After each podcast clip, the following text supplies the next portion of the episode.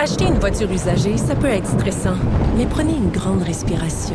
Et imaginez-vous avec un rapport d'historique de véhicule Carfax Canada qui peut vous signaler les accidents antérieurs, les rappels et plus encore. Carfax Canada. Achetez l'esprit tranquille.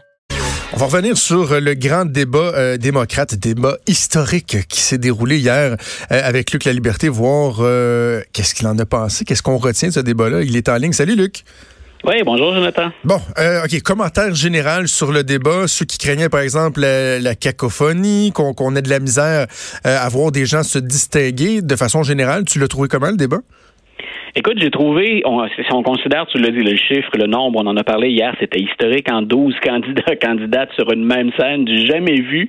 Euh, écoute, on a eu droit, je trouve qu'on les, les, modérateurs ont bien géré la, la, circulation, bien géré les droits de parole, puis on sentait très bien au sein des 12 qu'il y avait cette idée, malgré des attaques bien senties, malgré quelques flèches, euh, on, sentait aussi ce, ce désir-là de monter, de, de montrer un front uni. L'adversaire hier, c'était clairement Donald Trump.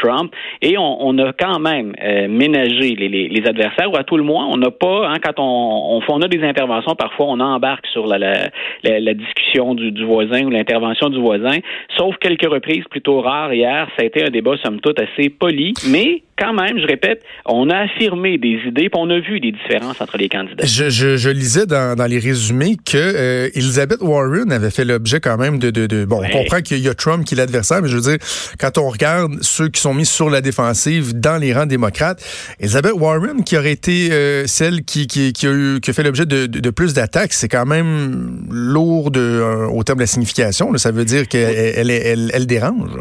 Ben, tout à fait. Donc, il y a plusieurs sondages qui la donnent, qui la, la, la, montrent au premier rang dans les, dans les derniers jours, même dans les dernières semaines. Hmm. C'est une tendance, c'est pas que la saveur du jour ou la saveur de la semaine. Là. Elle est vraiment dans une belle progression, Elizabeth Warren. Et hier, pour la première fois depuis qu'on a ces débats-là, j'ai senti qu'on l'attaquait, mais qu'on mettait aussi, euh, on remettait en question son agenda qui est très, très progressiste. Euh, ça va être très important, ça, pour les démocrates. Ils se cherchent une arme ou une direction pour la prochaine campagne électorale. On en avait déjà parlé. Est-ce qu'on veut aller vers des candidats plus modérés, comme l'ont été hier, par exemple, Joe Biden ou Pete Buttigieg, ou encore votons vers la, mouture Sanders ou encore Warren? Et Mme Warren, hier, là où il était attaqué le plus vigoureusement, c'est sur les questions de santé. Donc, elle veut implanter, comme le fait Bernie Sanders, un programme de soins de santé universel, c'est-à-dire payé par l'État, un peu sur le modèle canadien et, et québécois. Donc, elle veut mettre ça de l'avant. Et Bernie Sanders, lui, a eu l'honnêteté tout de suite, la transparence de dire je veux ça et ça va coûter cher et ça veut dire des hausses d'impôts. Et on va cibler les hausses d'impôts. On va tenter de ménager, bien sûr, les gens qui sont plus dépourvus. On va ménager la classe moyenne, puis on fera payer les plus riches, mais il y aura des hausses d'impôts. Alors que Mme Warren s'est refusée, elle, à plusieurs reprises, on lui a posé la question, soit ses adversaires, soit les modérateurs, et elle n'a jamais répondu clairement à la question. Et c'est ce qui va l'embêter pendant un certain mmh. temps. Moi, hier, j'ai aimé, par exemple, au plan stratégique, euh, la remarque que lui a fait Pete Buttigieg, le celui qu'on appelle Mayor Pete, le maire de, de, en Indiana, lui, il a dit, écoutez, moi, je veux laisser un choix. Euh, allons vers, effectivement, des soins de santé universels pour ceux qui le désirent.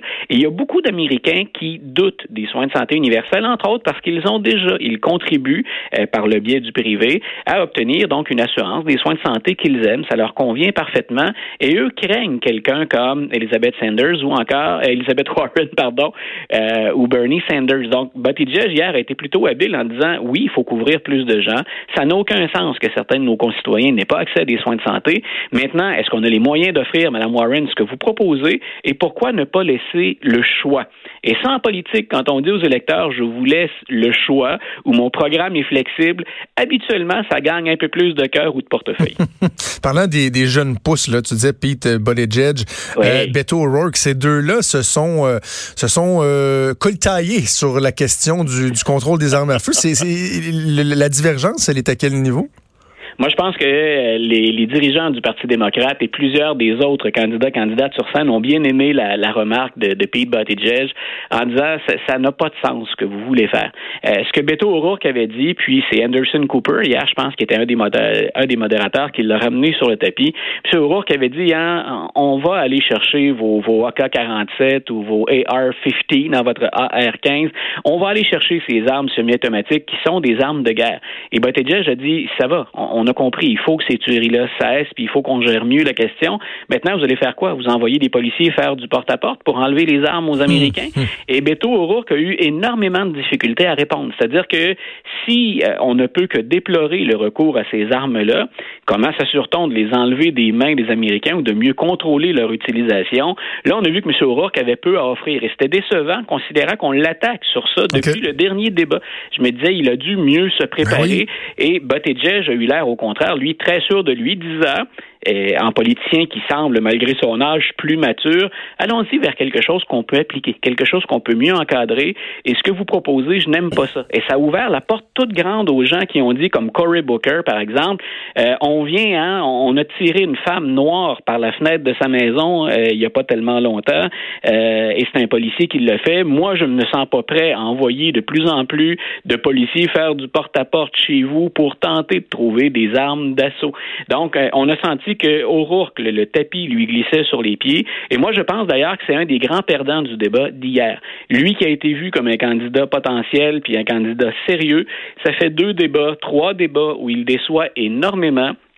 Et ça se peut qu'il ne fasse pas la coupe du cinquième débat parce ah que le Parti démocrate, Parti démocrate a des exigences beaucoup plus élevées en termes de euh, d'appui dans les sondages, mais de contribution financière. Alors moi, je pense que M. O'Rourke va faire partie avec euh, avec deux ou trois autres candidats qu'on a vus hier, des gens qui vont être exclus du cinquième débat. Est-ce que euh, on peut parler d'une occasion manquée pour Kamala Harris? Je lisais certains comptes rendus des gens qui disaient que, tu sais, on, a déjà parlé ensemble, il me semble, de son manque de constance des fois, moins combative moins convaincante. Euh, hier, sa performance, elle a été décevante? Elle a été, c'est-à-dire qu'elle a été égale, à elle-même. Ce n'est pas une mauvaise candidate, mais elle ne parvient pas à ébranler le trio de tête. Et moi, je pense que Pete Buttigieg l'a même passé comme quatrième candidat. Euh, Madame, Madame Harris, comme Cory Booker, c'est des joueurs qu'on considérait comme des poids lourds dans le parti, des vedettes montantes, et ils devaient trouver une façon de se démarquer. M. Booker a tenté de le faire hier, lui, en disant, moi, je vais être le candidat de l'unité. Hein, c'est lui qui a rappelé, à un moment donné, il tente de prendre la parole puis de se démarquer un peu parce qu'on a fait appel à lui très tardivement dans le débat, du moins du côté des modérateurs. Et lui, il a dit, moi, je, veux éviter qu'on s'entre-déchire. J'ai vu ça trop souvent. Frappons Donald Trump, mais évitons de le faire entre nous.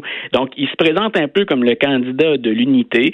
C'est quelqu'un qui, on l'a vu hier, s'exprime bien, qui a des idées, mais rien jusqu'à maintenant pour déloger les trois premiers. Et Kamala Harris serait même hier, à mon avis, derrière Cory Booker. Donc, on a affaire à des gens intelligents, des gens qui ont un certain charisme, mais dont la campagne ne lève pas.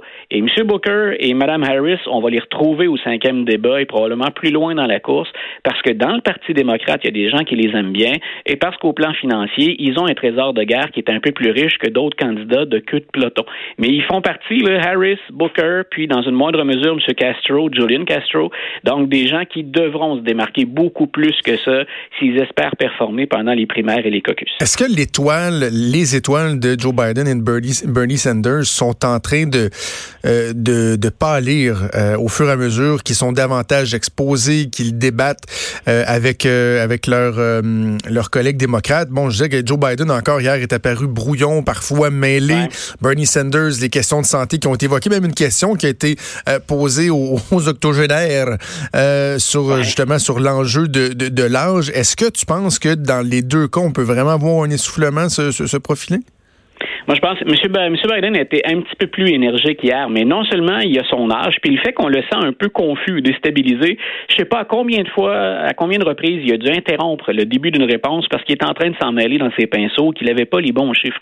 Donc, non seulement il y a ce, manque d'assurance, même s'il est plus énergique, on l'a senti particulièrement frileux, euh, puis avec absolument aucun désir de s'étendre sur le sujet quand on l'a interrogé sur Hunter Biden. Quand on va parler d'éthique, et Hunter Biden Biden a dit, hein, on en avait discuté de ça tous les deux aussi hier, Hunter Biden a dit, j'ai probablement, maintenant qu'on a un peu de perspective, c'était peut-être pas au plan éthique le, geste le plus sage que d'aller siéger sur cette compagnie gazière en, Ukraine.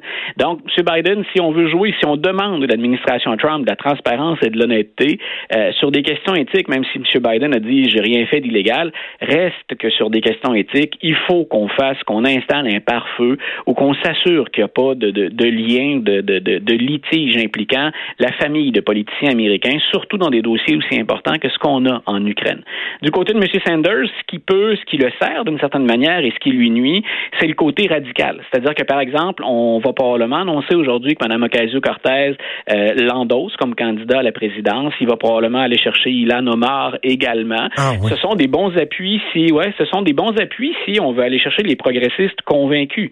Mais est-ce que dans l'ensemble de l'électorat américain, dans les États pivots, dans les est-ce qu'on n'est pas en train de dire ou de réaffirmer une nouvelle fois, ben avec Bernie, il n'y a pas de compromis. Avec M. avec M. Sanders, on va aller vers des mesures très, très progressistes et très radicales. Et c'est là où j'affirmais tantôt, le Parti démocrate n'est pas sûr de la route qu'on veut emprunter. Est-ce qu'on veut aller vers Mme Warren et M. Sanders? Et là, euh, les, les, personnages comme euh, Mme Ocasio-Cortez deviennent très importants?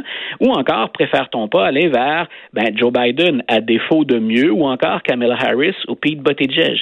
Donc, on, on va voir. Mais je pense qu'on est déçu du côté des stratèges démocrates des performances de Booker et de Mme Harris. Donc, on, espérait un peu mieux au cas où M. Biden trébuche, justement. Je veux qu'on parle d'une candidate euh, qu'on connaît très peu et, elle a attiré mon attention hier. C'est Tulsi Gabbard qui est euh, représentante, elle est à la Chambre des représentants, donc elle représente euh, la Hawaï.